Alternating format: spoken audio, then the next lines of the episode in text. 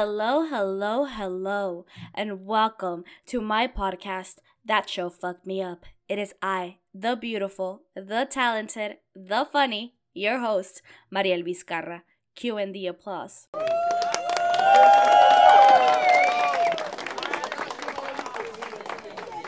Yo, what is up, yo? We're already in fucking November. Right now, as I'm recording this, is uh, it's November uh seventeenth, two thousand. I was gonna say 2001. Fuck no, I'm off by 20 years. 2021, 2021, November 17th, 2021. We're about a week, a week and a day away from Thanksgiving. You know, the only thing I look forward to is the food because, you know, I'm I just love to eat. That's what I look forward to. I love to fucking eat and you know I love the sides during Thanksgiving. Uh I don't know why I'm talking about Thanksgiving. I think it's just the first thing that came to mind. Uh just uh just so you're aware, uh I am a little congested. I'm not sick. I swear to God. I swear to God I am not sick anymore. Um, I think it's just allergies. This weather has been fucking weird. It's like cold and then it's not, and then it's cold and then it's not. And then I go outside with my hair wet, and you know those those tales that if you go outside with your fucking hair wet, you're gonna get sick. So that's what I did yesterday. But I, but in my defense, I was taking my dogs to go pee outside. You know, just dog mom. Hashtag dog mom. Uh, but yeah, that's that's it for me on personal updates. What have I been up to? Oh, so I'm back in Calexico. So I was in San Diego for a while, so I was recording from there. So I'm back on my cool fucking mic, my mic that everything sounds so nice and bougie. We we sound rich. Honestly, with this mic, I sound rich. I'm not. I'm not. Oh, speaking about sounding rich, so you know, so right now, um, November 17th, as I've mentioned, three times now. Um, we released episode two, Fathers, uh, last Thursday, and tomorrow I'm gonna release episode three of Mare of Easttown, uh, enter number two. Um, and I activated the freaking what is it called? The the ads on for the first time ever. And guess what, yo? We're 10 cents in. Fuck yeah, we are balling. 10 cents fuck? Yeah keep keep listening. Keep listening. Maybe by fucking episode uh 1 million we'll get like to a dollar or something.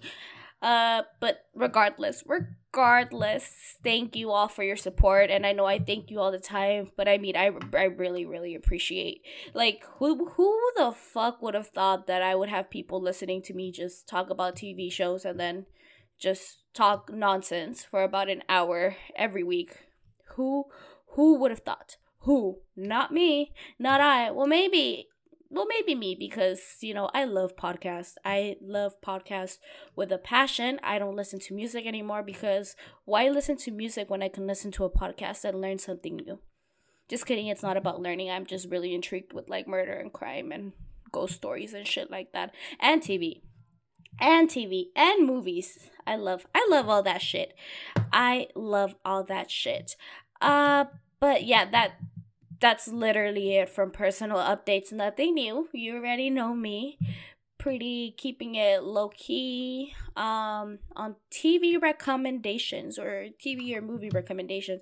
Honestly, I'm just still binging CSI. CSI the original with with Bobby Gris- Grissom and you know yeah and Warrick um you know i just love those types of tv shows where they solve crimes and shit and they analyze the um not data not data. They do not analyze data. They're not computer people. They analyze the fuck what is the word dude?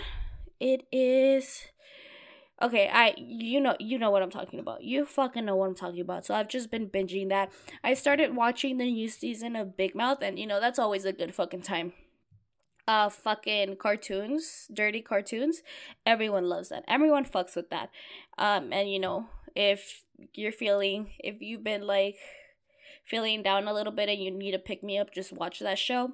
Uh movies. I recently watched and I'm not I'm not the type to watch like uh lovey-dovey um Christmas movies or like holiday movies or whatever.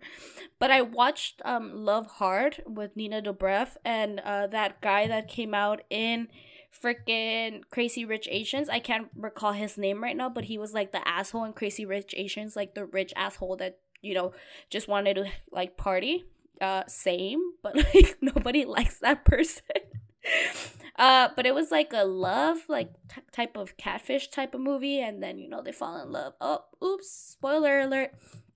But it was actually really good. It got me in my feels. That's why i don't watch that type of shit. I don't want to get in my feels. I don't i want to get i either want to get fucking scared or i either want to get fucking traumatized. That's all i want. That's what i want when i watch tv or movies. Fuck me up. I there we go. That's why I started this podcast because I literally just want to watch shows that fuck me up.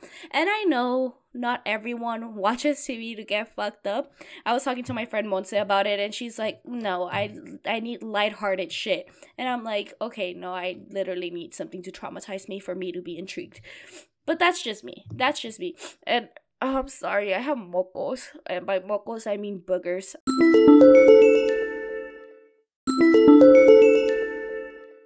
let's just get started uh, with the episode. I think I've talked a lot about things that have nothing to do with Mare of Easttown, but today we will be covering episode six of Mare of Easttown. Hold on, where the. Sorry, I'm scrolling down in my notes. Okay, episode six of Mare of Easttown. Easttown. Sore must be the storm. The episode opens up with Mare in the hospital, and Frank, Helen, Siobhan, and Drew are all there. Mare is all groggy because of the drugs, but she opens her eyes, and Helen tells her that she scared the crap out of her. And and Frank tells Drew to say hi to his gram, and he's like, "Hi, gram." Uh, then we see news coverage, uh, like video saying how it's been a, an emotional time here at Easttown as Katie Bailey is reunited with her family for the first time since being taken. And we see Dawn, and then Katie sees her daughter and runs tor- towards her and embraces her. We then see Dawn telling the cameras that she's so grateful to have Katie back with her. The news reporter says that there is still a lot of details. Not there still isn't a lot of details regarding what happened in the attic of Wayne Potts, and that they don't know if this case has anything to do with the murder of Erin yet. We see Chief Carter giving a statement saying how the police department welcomes the help of the FBI and how this is still an ongoing investigation and how even though this is a good day for many he he like it's still a sad day for easttown and the department because they lost detective colin zabel an exemplar exemplary detective Next, we see a snippet of a bike being pulled out of the river, and then it cuts to Deacon Mark at the station saying how he already told the police everything that he knows. Chief Carter says that Deacon Mark is there because earlier in the morning, Father Dan came in and told them how he knew that Deacon Mark was there in the night that she was murdered. Chief Carter tells Mark that they have surveillance of his car over by the bridge where the bike was found, and uh, the chief asks if he tossed her bike into the river, and Deacon Mark says that he did toss the bike, but that he did not kill Erin. Chief Carter wants to know what happened to Deacon Mark's face and why it's all fucked up. You remember he got beat up by those by those teenagers, and he lies and say, says that he fell. And the chief just tells him that he does not believe a thing he has to say, and how he's under arrest for tampering with evidence. We then see Mare getting to her house and the car is surrounded by reporters and Lori helps her up to like up the stairs. And as they close the door, Helen flips off the reporters as Mare comes into the house. Uh, typical Helen behavior. She's like, fuck you, you know, leave my daughter alone.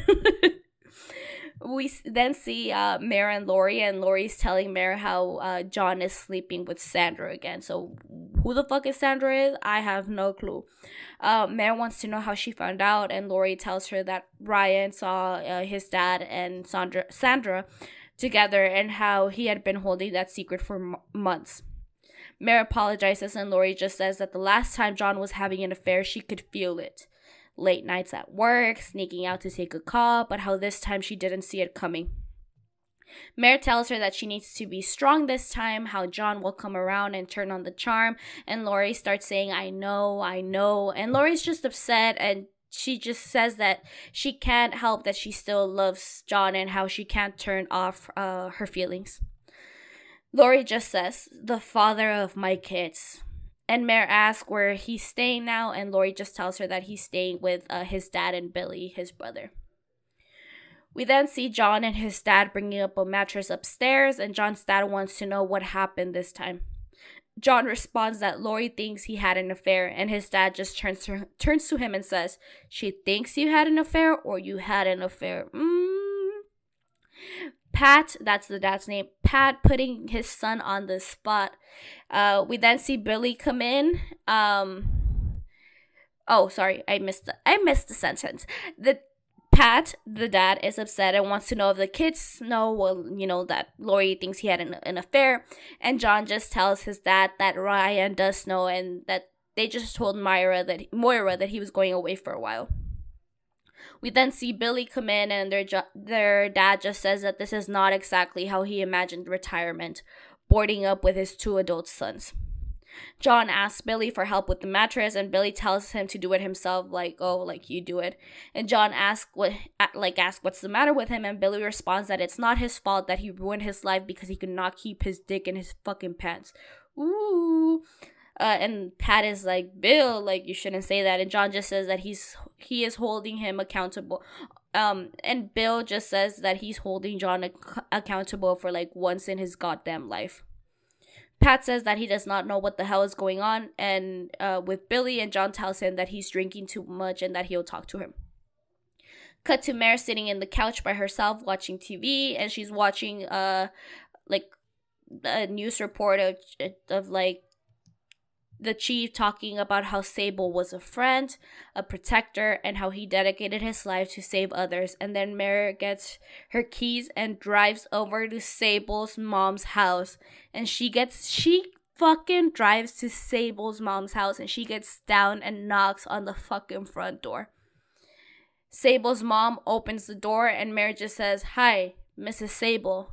I just wanted to come out here and say how sorry I am about Colin. I just wanted to say that he was a wonderful detective and he saved my life.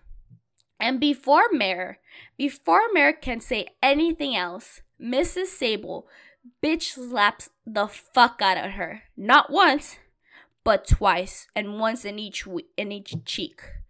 Mrs. Zabel says, "How dare you come to my come to my house? Who the hell do you think you are, huh? You think you could just go through life, do whatever the hell you want without any consequences? If my son had not followed you into that house, he would still be alive. Don't you ever come here again." And she just like fucking shuts the door closed and Mare's just standing there like stunned not even like understanding what just happened, holding her cheek because, dude, that bitch slap hurt the fuck out of Mare. I know it did because she's just holding onto her cheek as she's just like staring off into nothingness, and then she just goes back home.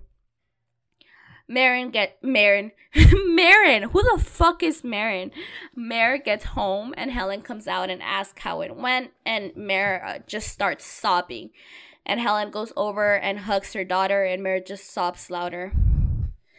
Cut to Mare and Chief Carter walking together, and he's telling Mare how the two cases aren't related, and how Wayne Potts couldn't have killed Erin since he was out of town visiting his mother when Erin was murdered.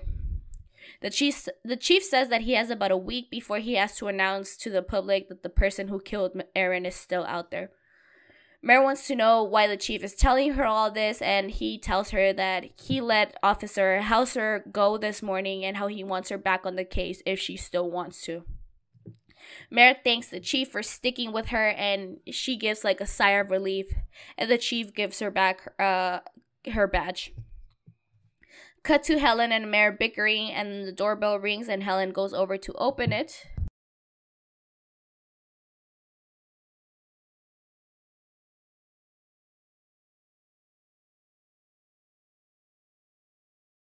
And guess who it is? Richard. Richard came to visit Mare, and Helen is all excited. And he comes bearing gifts, and it's a gift basket, and it's all of Mare's favorite food that she mentioned during the first time they met at the bar. At the bar, So it's like when they were talking about the good places to eat in Easttown, he went to each fucking location and got the things that Merritt likes. A man that remembers the things you talk about? Iconic. Honestly, uh Sadie Richard can get it. Uh, Mare tells Richard over some beers that she's lucky to even be alive, and Richard apologizes for the death of her colleague and how it has to be tough. Mare agrees that it is really hard, and Richard just uh, says that she found those two girls and that her dad would be proud of her. Mare asks if she can confess something to him, and then she goes on and tells Richard how she canceled on him on his birthday because she agreed to go on a date with Zabel. Mare lets Richard know that Zabel was just a friend and that but that it was the wrong thing to do. And Richard just tells her that it's okay and how they never made any promises to each other, but Mare just says that she still wanted to tell him.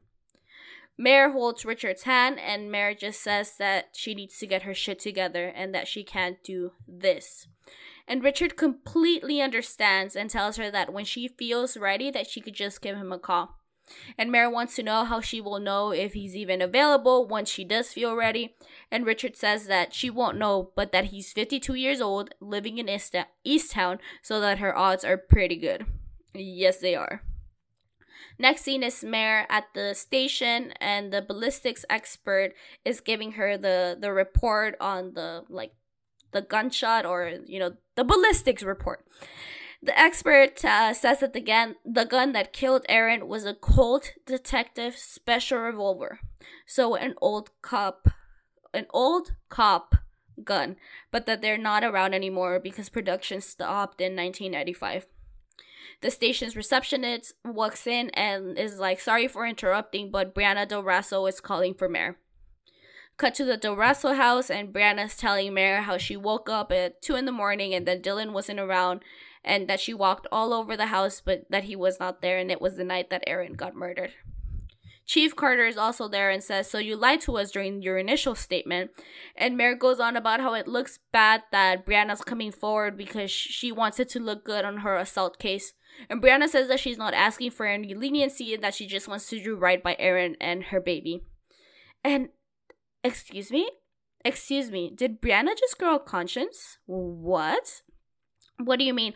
Or, or, is she butthurt because Dylan is like, mm, get the fuck out of my house after she, like, like, he said that they weren't anything. The world may never know. The world may never know. And at this point, Chief Carter uh, said that it, Chief Carter tells Brianna that she needs to come down to to the station to sign a statement. And like uh, Brianna's mom kind of nudges her husband Tony, and Tony speaks up and apologizes to about before, and he like lets her know that it was a brave thing that she did, uh, saving those two girls. Then we see that Dylan is in the interrogation room and Mare's telling him how they called him in there to wrap up some details on Erin's case. Mary tells him to uh for him to walk them through the night of Erin's murder. So he tells them what we already know went to the woods, got home around midnight, then went to bed. The chief asks if he went to bed with Brianna, and he says that he did. And Mare asks if he had a good night's sleep, meaning that he did not wake up at all during the night. Mare mentions how they just spoke to Brianna and that she said that he wasn't there at around 2 a.m. And Dylan now changes his story and says how he could not sleep and he just decided to go on a drive and smoke some weed alone.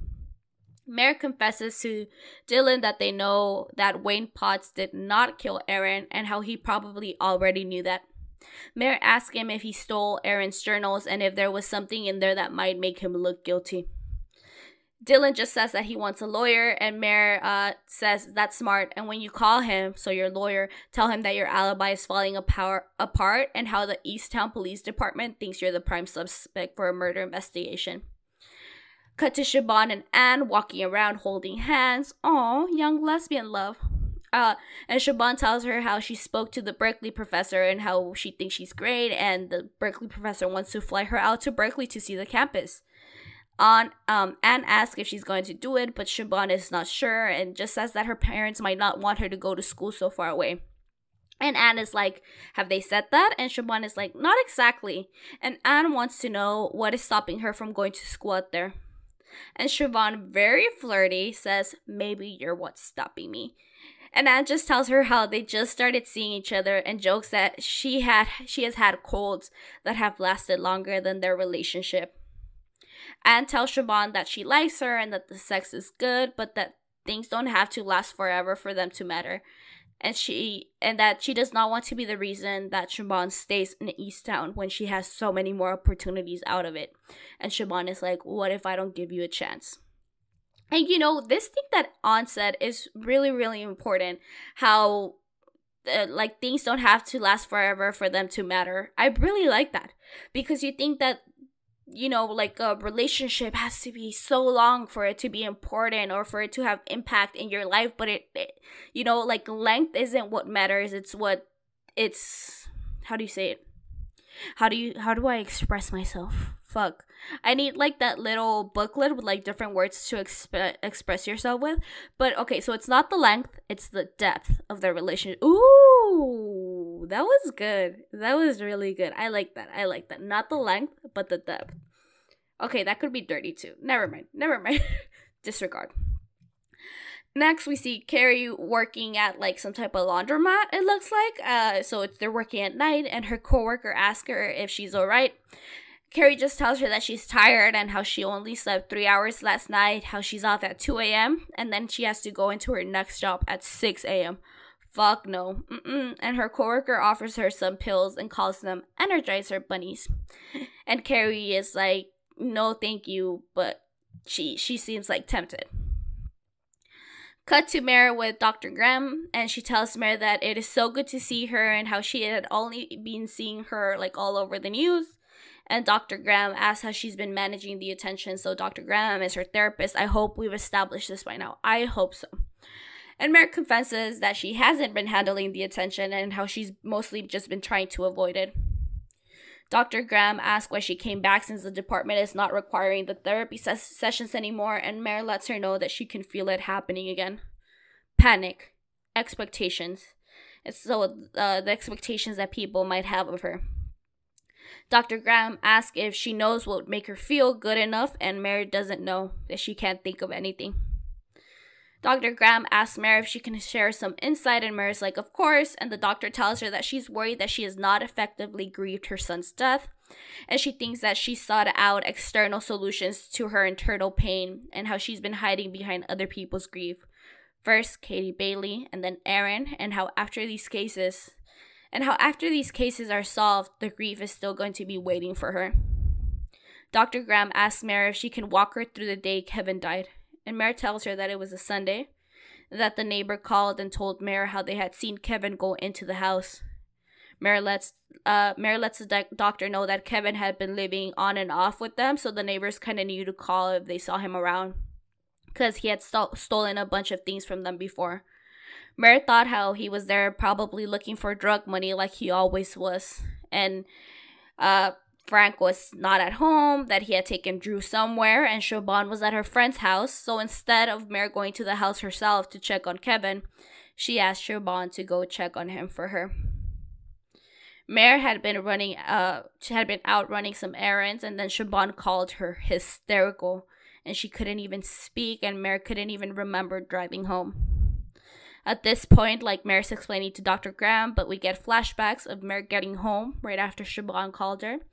And she runs upstairs, and Siobhan is on the floor with her arms wrapped around her legs, crying. Mare runs past Siobhan, and the door to the attic was open, and the stairs were out as well. And as she's about to climb up the stairs, she sees her son's body just hanging there, and her knees give up on her, and she falls to the ground. Then we're back in the doctor's office. Mare says that she found him in the attic, hanging from one of the beams, and how he had gotten a tow rope from the garage. Then we see a shot of Siobhan still on the floor crying, and the and in the background we see Mare go up the attic stairs. Mare cut him down from the rope, and back in the office, Mare tells the doctor how she tried to catch him, but his body was so heavy, and that she just held him in her arms till the paramedics came, and that they had to pull him off of her arms. Dr. Graham apologizes to Mare and asks uh, if she still lives in the same house where Kevin killed himself, and if she had been back to the attic since. Mare lets the doctor know that she does live in that same house, but that she has not been there since Kevin died, to the attic, and how no one goes up there. Cut to Beth smoking a cigarette outside, and Mare gets there. Beth tells Mare that Freddie had not been answering his phone for a few days and that she's been worried.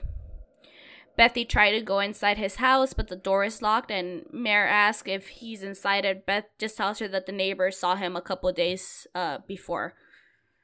Beth uh, lets Mare know that she has a sick feeling in her stomach, and Mare tells her that she will go and check it out. For, mm, I guess, police departments know how to pick locks or something because Mare just walks into the house and is calling out for Freddie and she peeks into one of the rooms and she sees Freddie with a needle stuck in his arm and he's dead.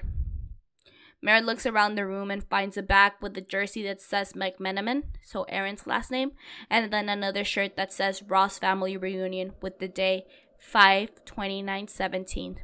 May 29th, 17th. Beth calls out for Mare and asks if Freddie's in there, and Mare tells her that she's coming out now. Mare goes outside the room and tells Beth that he's gone and that she's so, so sorry. Beth just sits down and she has no reaction, and Mare goes over to her, and Beth just rests her head against her cho- shoulder.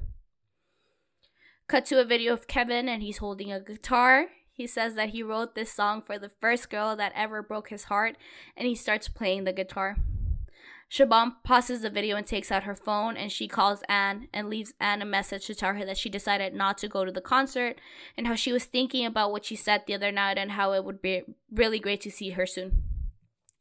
Then we see a close up of uh, a letter from Berkeley and then Siobhan eats a, like a half of a weed gummy.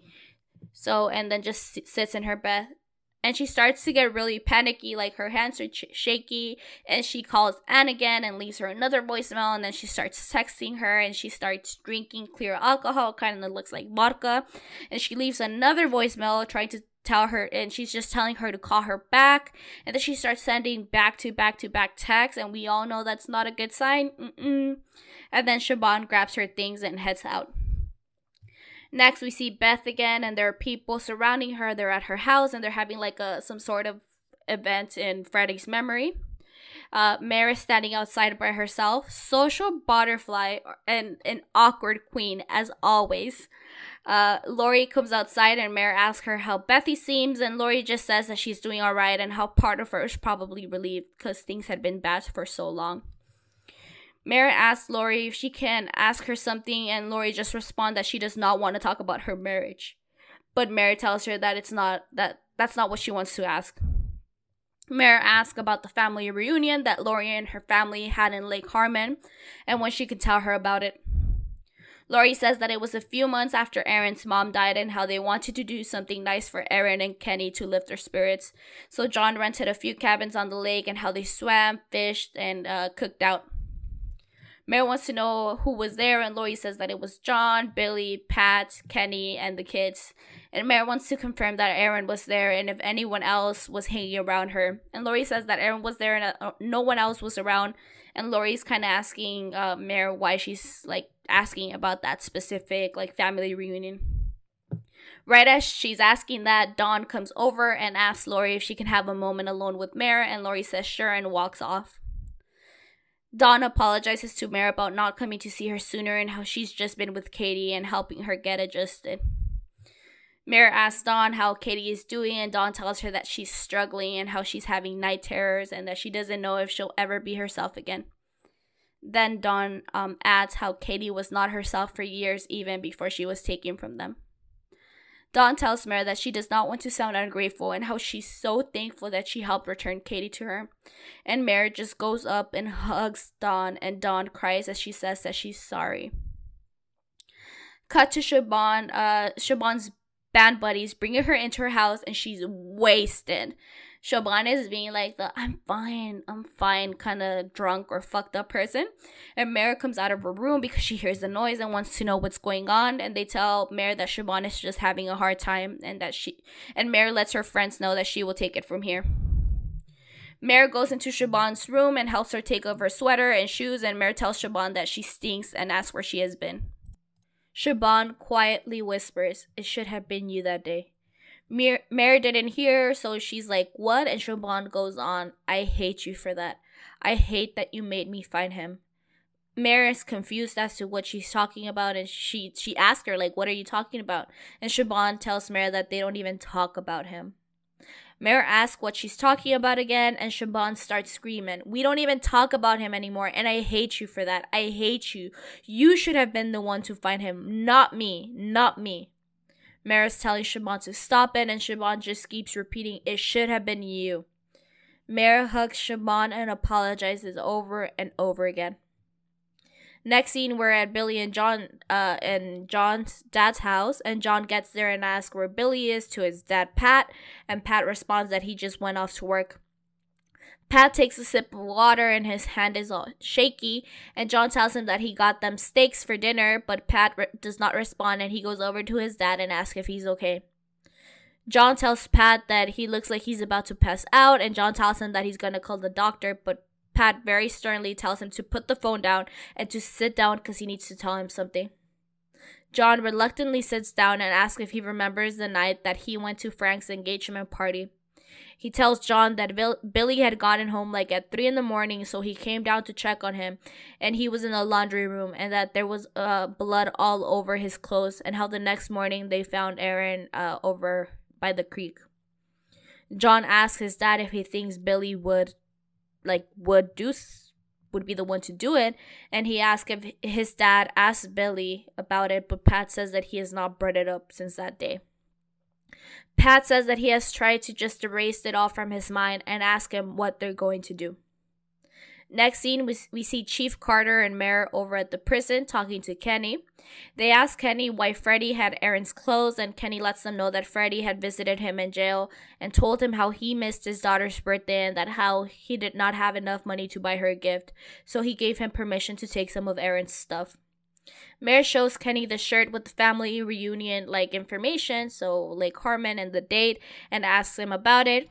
Kenny basically says the same thing that Lori told Mara, how they did a little fishing, and then he mentions a lot of drinking. Kenny wants to know what this has to do with Erin's murder, and Mary shows Kenny a picture of the locket she found in the drawer and asks him if he ever saw Erin wearing that necklace. Kenny says that maybe it was a gift from Dylan, and Mary sa- Mare says that it wasn't, and how the necklace has a date engraved on it, and how the date matches the the date on the reunion shirt. Mare asks if she met someone over there or if he saw Erin with anyone else other than the family, and Kenny tells them that it rained a bunch, so most of the time they were I- inside the cabin, and how Erin stay- uh, and him stayed in Billy's cabin.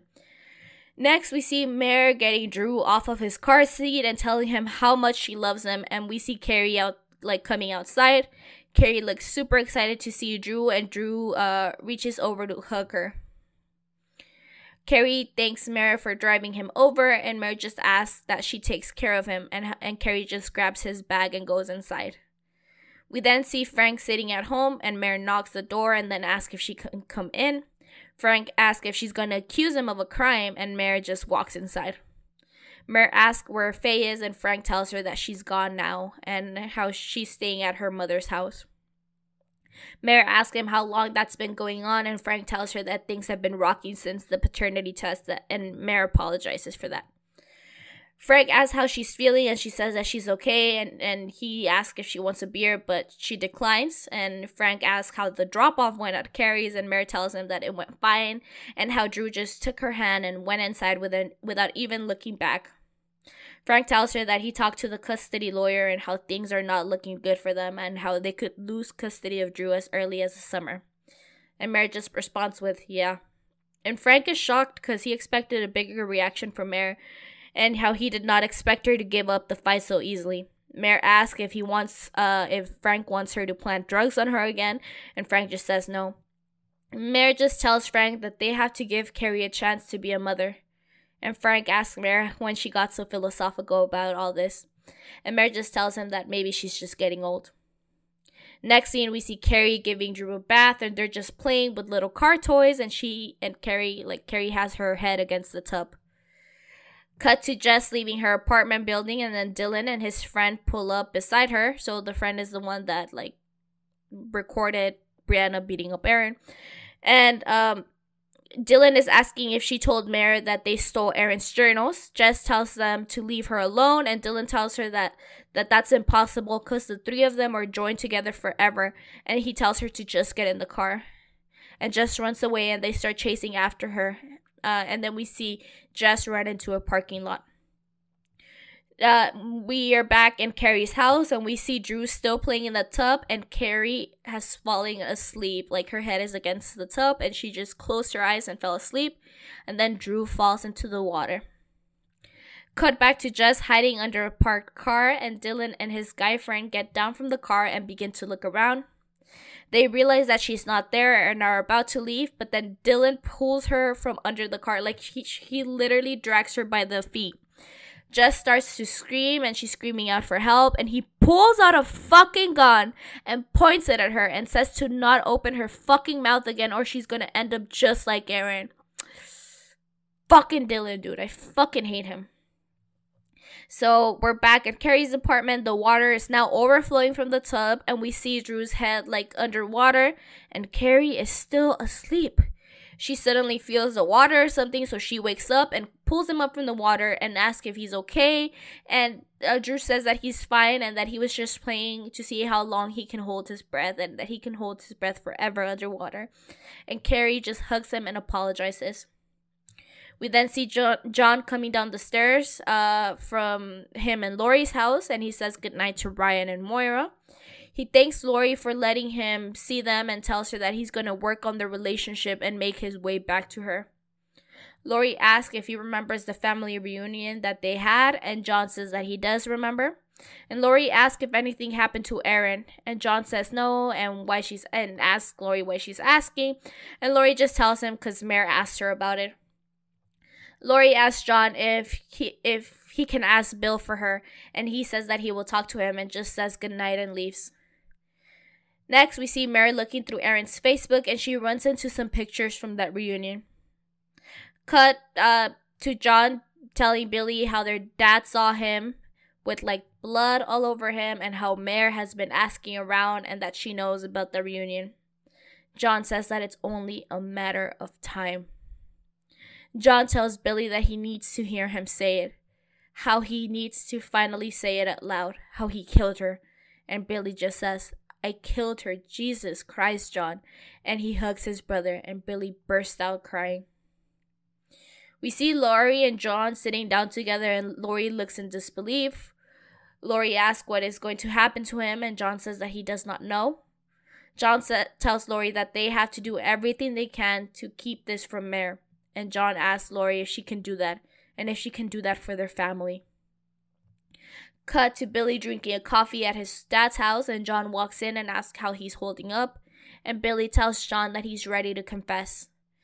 John wants to know if he's sure, and, and Billy just nods his, his head.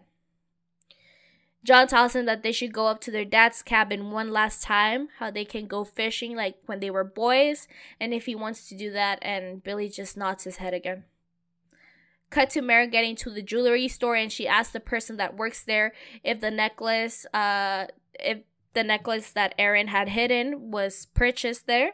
So she shows it to the jeweler. Uh, the jeweler tells Mira that it was purchased there and how a young girl came in wanting to return it, but that they can refund pieces that have been engraved. And Mare tells him that she needs to know who purchased it, and he says, of course, and he goes over to get his records. We see Billy uh, prepping for the trip with his brother, and he's looking inside this fishing box or whatever it's called, and he notices that John packed a gun for their brotherly fishing trip. John comes outside and asks if he's all set to go, and Billy says yeah, and pretends like he didn't see the gun and gets inside the truck. The jeweler comes back and Mare uh, and tells Mare that the necklace was purchased on June 1st, 2017, and Mare just thanks him. We see Bill and John driving up the cabin, and John looks preoccupied, and Billy's just staring at him.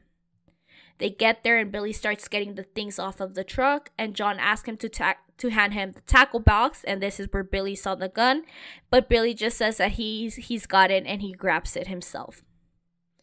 Mary gets to Lori's house and asks her if she's seen Billy, and Lori says, No, why? and Mare asks if Lori if they can talk, and Lori just sends Ryan and Moira upstairs. Mare asks her again if she knows where Billy is and that she needs to talk to him, and Lori says no and asks why Mare needs to talk to him. And before Mare responds, she makes sure that the kids are not lingering by the stairs, so she just peeks her head uh, uh, up the stairs. Mare tells Lori that it's about Erin and how something happened between them at the family reunion. Lori doesn't respond, and Mare is like, What is going on? Lori just tells her that she swears she didn't know when she first uh, asked and Mare says, What didn't you know? Lori lets Mare know that John came over th- that morning and that the night that Erin died, Billy came home covered in blood, and that Billy shot Erin, and that Billy is DJ's father. Mare comes to the conclusion that Erin was probably threatening to tell everyone the truth, and Billy must have freaked out because Erin was a minor. And Lori says that it was also incestuous because Kenny and Billy are cousins. Lori tells Mare that the relationship started up after the reunion. Mare asks Lori a third time where Billy is at, and Lori gets up and walks away. Mare walks a- after her and tells her to tell her where Billy is and if John is with him. And Lori finally confesses that they drove up to Pat's ca- cabin to go fishing. And Mare tells Lori that she did the right thing. Next, we see Mare driving and she calls the chief to tell him that Billy killed Erin and that he confessed to his brother this morning and how he's also the th- father of the baby. Mare tells him that she's heading to where they're at now, and the chief tells her to wait for backup and to pull over. But she says that she copies, but when she hangs up, she drives even faster. Officer Trammell walks into the chief's office and asks him if he has a second. Uh, Trammell tells the chief that Jess and her mom just walked into the station and how she asked for Mare because she has information on Erin, and the chief tells him to send them in. We see Mare getting to the cabin and parking right next to John's, John's truck. And back in the station, Chief Carter asks Jess why they burned Erin's journals and what was inside them that they were trying to hide. And Jess's mom tells her to show him. Jess takes out a, pe- a picture and Jess hands it to the chief, and he stares at it. And after a few seconds, he tells Trammell to get Mare on the phone and to do it now. Cut to Billy and John fishing, and Billy's just observing his brother, and Mare's walking down the river looking for them. And we get a close up of Mare's face as she walks, and that is the end of the episode. Fuck, dude. We're ending on a fucking cliffhanger. Oh my god, this is episode six? There's only seven episodes. Yo, this is a second to the last episode. And who the fuck is in that picture? Who the fuck is in the picture? I know. I know, but you don't, or maybe you do. You probably do if you watch the show, but yo, it's gonna it's gonna get crazy. It's gonna get fucking insane, yo.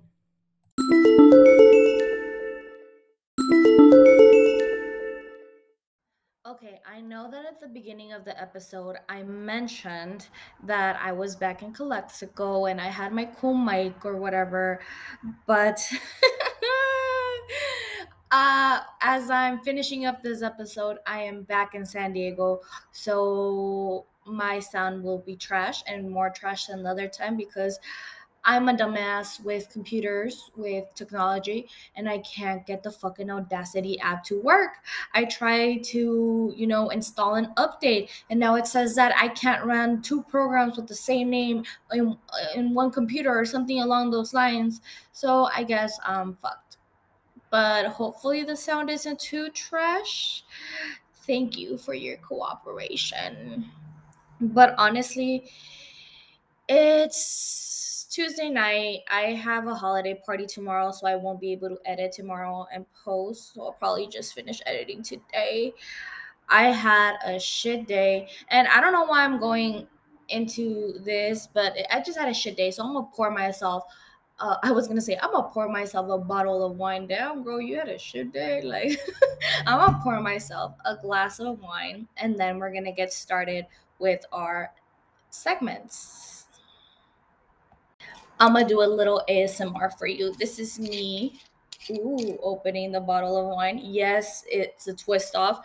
Yes, it was $9. And what about it? And what about it? I didn't buy this one. I think my aunt buy, bought it. Um, I lent her my apartment for a couple of days, and she's an avid wine drinker. She bought this wine called Mureta, and it's a Merlot from 2018, made with organic grapes. So let me give you some more AS, ASMR. That's Ooh. I'm gonna become an ASMR podcast, honestly, yeah. Let me take a sip of this and then we'll get started with our that shit fucked me up segment because a lot of shit fuck it, I thought we we reached a you know a fucking I what's up with me not being able to think of the word that I want to say. It's become a theme. I do not like that. I do not like that at all. Like, bro, I'm a podcast. I have to talk and I can't remember the fucking name of the word. I like I said, long day. This this wine smells like it's to give me a headache, but you want you know what? Fuck it. Fuck it. Cheers. Um it's pretty good. Okay, starting with our first segment, that shit fucked me up. On episode six, Storm must be the storm. Um, Siobhan being the one to find Kevin, bro. Talk about the just the trauma of not only your oldest sibling, the person you look up to the most and that you love and adore, dying. Not only that, but finding them, finding their body hanging from your ad. Bro, you know, I, my respects to Siobhan because she's got her shit together, dude. If that had been me, I would, I, I don't know, dude. I have no clue where I would be because Siobhan really, really is out here making moves, like you know, having relationships and and you know, working on her documentary and kind of mourning and and and doing stuff to get over what happened i feel like she's active and she she's in a band. So she's still a normal teenage girl right? At the end of the day she's a normal teenage girl that's dealing with the loss of her of her brother. And and I think she's dealing in a healthy way. Honestly, well, mm, mm, this episode not so healthy, but I mean she's a teenager, so yes, teenagers drink, teenagers do drugs sometimes, but I feel like this just takes us to another traumatizing thing dealing with Siobhan when An asks her like, "Oh, like did your parents tell you they don't want you to leave?" And just having that responsibility of thinking that you're the glue that is holding everything together. That's a lot of responsibility for Siobhan, dude. She's what, 17, 18 years old and she thinks she needs to stay there in Easttown so because she thinks that if she leaves everyone's world will fall apart again.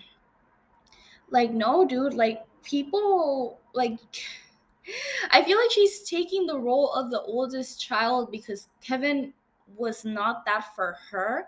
But I get Kevin has had his reasons, like his mental health problems and then his, his drug addiction. So I feel like she fe- she thinks of herself as the oldest because that's a very common theme with like older um, siblings just thinking that you can't leave or if you leave you're bad or just having a guilty conscience because you're there and you need to help out as much as you can. But let me tell you right now. You gotta this is gonna be sound so fucking corny. Let me let me take a another fucking sip of this fucking merlot because you gotta spread your wings and fly. You gotta fly out of the nest. I don't know why though. Wow, dude, I think I'm drunk already. Yeah. Two sips of wine in and I'm feeling it. Just kidding. Um dude, you gotta you gotta leave the nest. You gotta be out there and be your own person and stop worrying about everyone else. Worry about yourself for a change. like I said, my respects for Siobhan. She's doing a lot and she's prospering, but at the same time, she shouldn't have to do a lot. And i think this happened uh, this conversation came up and i don't know if i uh, mentioned it last episode. I don't remember. I can't recall what i did yesterday. You think i'm gonna recall what i did last week? No. Um just like her dad mentioning like oh like how are you? I haven't checked checked up on you? Are you okay?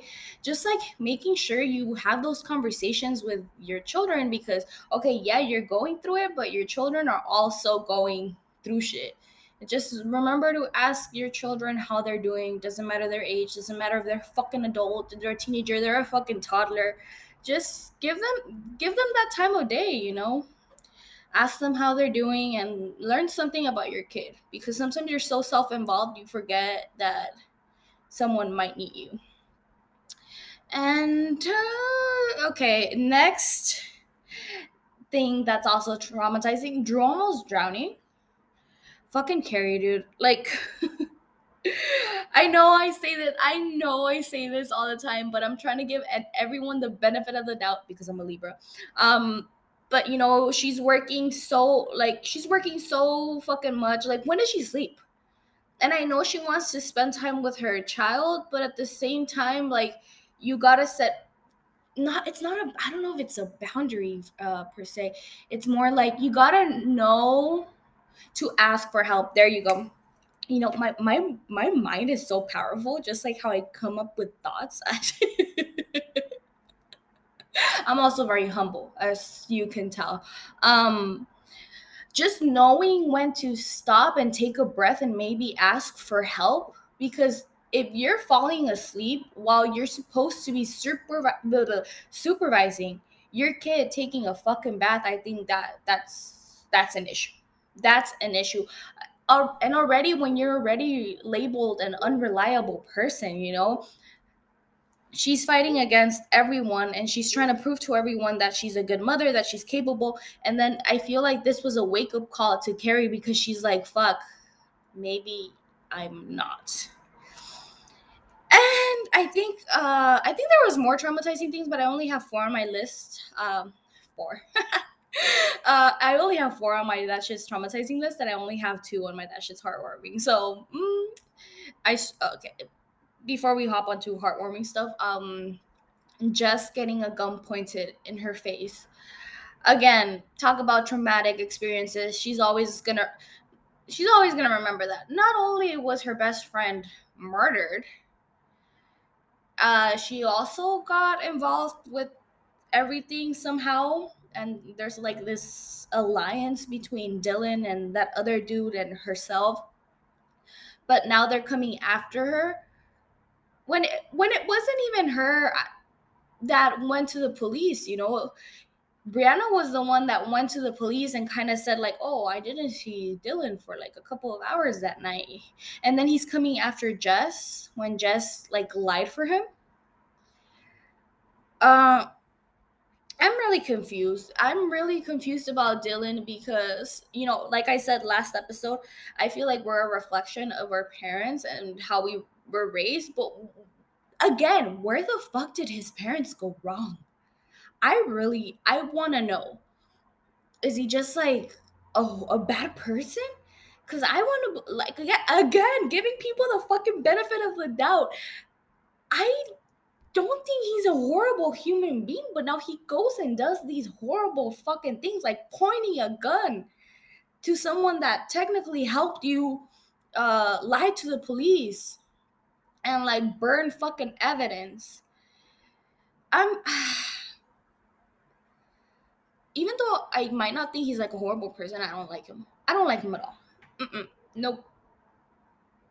Just how he treated Erin at the beginning asshole how he talk just just how he talks to his parents i'm mexican i grew up in a mexican household and everything with like when you talk to your elders it's you talk to them with respect. And that's something that's lacking in a lot of like white families. Now i'm not saying that all white families i'm saying that a lot of people just like they put themselves at the same level like child and like parent and there's like lack of respect. So i feel like that's the thing in this like power relationship between Dylan and his parents where they don't want to push too much even though they should be pushing because they're they're his parents, you know? Like I feel like I'm going too much into it, uh, this relationship, but I, I have thoughts. I have thoughts about that relationship and like where did they go wrong. And moving on to that shit's heartwarming, you know, giving us a little uh, morale lift. Uh, I didn't have there were there was not a lot of happy moments in this episode. There actually if we're thinking about it, if I really think about it, I don't think there was any happy moments and I might be wrong. I should probably uh, re-listen to this episode before I release it just to make sure that I'm not missing anything. But somehow heartwarming. I know like the intent was not for this scene to be heartwarming, but the act of it was. Mary getting bitch slapped not once but twice. Like literally, it was like a fucking cartoon, dude. Like papa, papa, you know, like. and I know that like I mentioned, this is not supposed to be a funny scene at all, but it just like catches you off guard because you do not expect Zabel's mom to react that way. And she has every fucking right.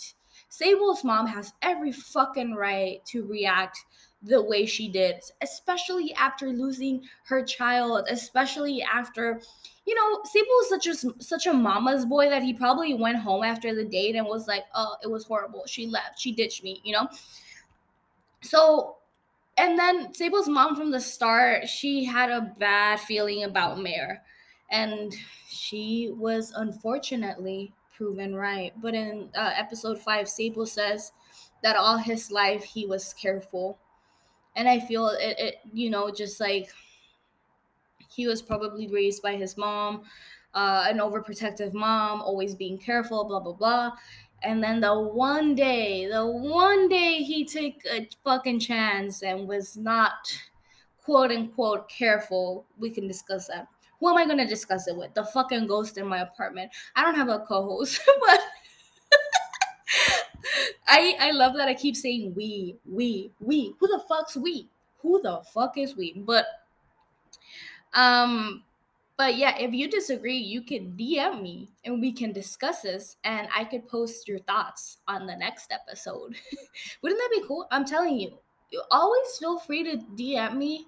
Uh, I would love to hear from you. I would love to hear your thoughts, your feelings. If you just want to, if you just need someone to talk to, I'm also here for you. Um, I'm not the most I I don't even know how to say it. I'm not the most affectionate person. I don't know if that matters, but I could give you some tough love and I could give you some good advice. I might not follow it myself, but I could give some good fucking advice. okay, but I I just went off on a tangent. Um another thing that was kind of heartwarming was Mare and Frank, like the interaction they had.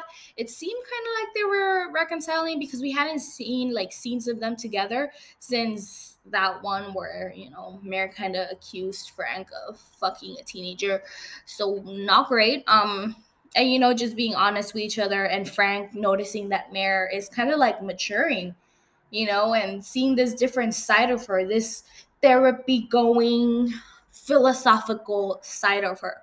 So I thought I thought that was a, a rewarding scene just to see two adults who were in a relationship who still probably adore each other because you can break break up with someone or divorce someone and still adore them and just know that they weren't you weren't compatible or you weren't good like partners in a relationship. And i feel like that's what happened. And also the statistics after you know just like losing a child the, the statistics is like for married couples after they lose a child no. Most of them end in divorce tbh um I don't know where I read that, but I am almost certain it's true. I probably saw like an episode of Law and Order or something, SVU, of course. Uh, but yeah, it was like just seeing two adults having an adult conversation, but just knowing that there is love there it was heartwarming for me for me of course okay i didn't feel like this fit into any of our segments but i still wanted to talk about it can we talk about the similarities similarities i can't speak uh took a shot between freddie's story and kevin and how we don't really talk about how this is affecting Mare, you know? Because just, you know, Freddie struggling with addiction, a, a burden to his family, stealing, doing horrible shit to people that he knows. And, you know, it's just addictions, drug addictions handbook. You know, that's that, th- those are the things that you do when you're struggling, when you're going through this um illness because I believe drug addiction is an illness. Um, and I wonder if the, if this is triggering for Mare, you know, as a mother of an addict, a mother of an addict that lost his battle to addiction. Um, just something to to think about. Um, and also, you know how Lori, when Mare and Lori were outside of Beth's house, and Mare asked her how Beth is doing, and Lori just says, honestly, I think she's relieved. I wonder if Mare ever felt that sense of relief of not having to worry or deal with her son Kevin after his death. And look, I'm not saying that Mare is a fucking horrible person. I'm not. I believe that humans are multidimensional people and that they can fe- feel a lot of fucking emotions at the same time. So, you know, and it's just a thought, right? And it's a thought that might you might feel horrible for thinking it. And I think Bethy mentions it that, that you know, uh before Freddie even dies, like sometimes she does mention, she does say, sometimes I feel like he would just die and this would all be over. But at the same time, that's your family member and that was Mare's son. So I know that there's pain and there's sadness and there there's the mourning process and how uh, Siobhan described it. How did how did they deal with it? They they did it. You know, they haven't dealt with it. They haven't gotten over it. But I it, I just wonder if Mayor did feel that relief that you know Bethy probably felt too. I I would love to hear your thoughts about that. Um, so write in, let me know, because I I just I would I just want to have a conversation about it. And honestly, I've just been talking for 15 minutes straight, so let's get to the end of our episode. Last thoughts. Yes, of course I have last thoughts. Um Lori, this is for Lori. Uh, if you're not Lori, stop listening. Just kidding. just because. Let me take a sip of this wine before I say these words. Mm-mm. Okay, I'm ready. Just because someone is the father father of your children doesn't mean they get a green pass to do whatever they want, to treat you like shit. And it's not a good enough reason to stay with someone. I feel like Lori tries to give this argument, like when Mary's like, you gotta be strong this time. So this is the second time that Lori's been cheated on. And I know, I know, I am not judging her. I I don't know what the fuck I would do in her position. I do not have children. I have never been married. Um, so you know, this is all just me thinking that I'm a bad bitch and I would leave a man the first time they cheat on me. I I hope that never happens. I hope I never put in that situation. But you know, it's a very common theme in all families and all, you know, everyone has an aunt or someone that's been cheated on. A friend, a best friend, uh, a mom. You know, it's just cheating is the norm. But I it's all about a little self-love. Like love yourself enough. Love yourself to know that you're enough for for I don't even know how to word it, dude. Just just love yourself. Just love yourself enough to know that you are more than your relationship, than the history. Because I know a lot of people stay with their partner or their spouse after they cheat on them because they're just like, we have so much history together. Okay, and? And you could build some history with someone else, someone that won't cheat on you and make you feel like shit. And, and wrap their son to also be complicit in this lie. Uh, that that would have been it for me. Like how? How? How do you forgive that after you see your son fucking bawling his eyes out because he's hiding this truth, right?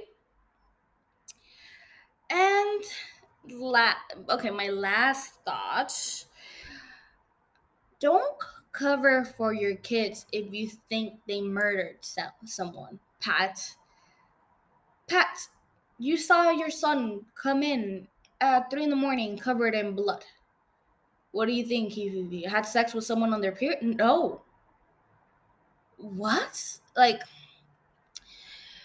uh, it's just so complicated. Like as a parent, you want to protect your children and and you want to you know think the best of them, but it, it if it's obvious, maybe tell someone especially when the victim who who you assume is the victim is fucking family dude. Ah my god. But yes those were my last thoughts. I am broken. I just yo i need to start taking drinking more wine while i'm recording because the words just flew out of me so beautifully. I mean, the words always fly out of me. Sometimes not so beautiful, but you know what I mean.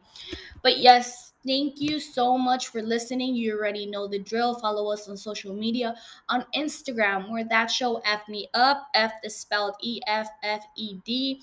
On Twitter, where that D A T show fucked me up. Fucked is without the U. Um, leave us a five star review on Apple Podcast bros, gals, days. Um, if you leave me a five star review, slide into my DMs and let me know, and I'll give you a shout out on the next episode, you know? And I'll tell everyone how much I love you and how I feel about you. I would love that. Please. And it, it will get the podcast more visibility. Um, what else? What else? What else? Uh, subscribe wherever you listen to podcasts. You already know the drill. And you already know be gentle, be kind, and don't be an asshole unless you absolutely have to be. Goodbye.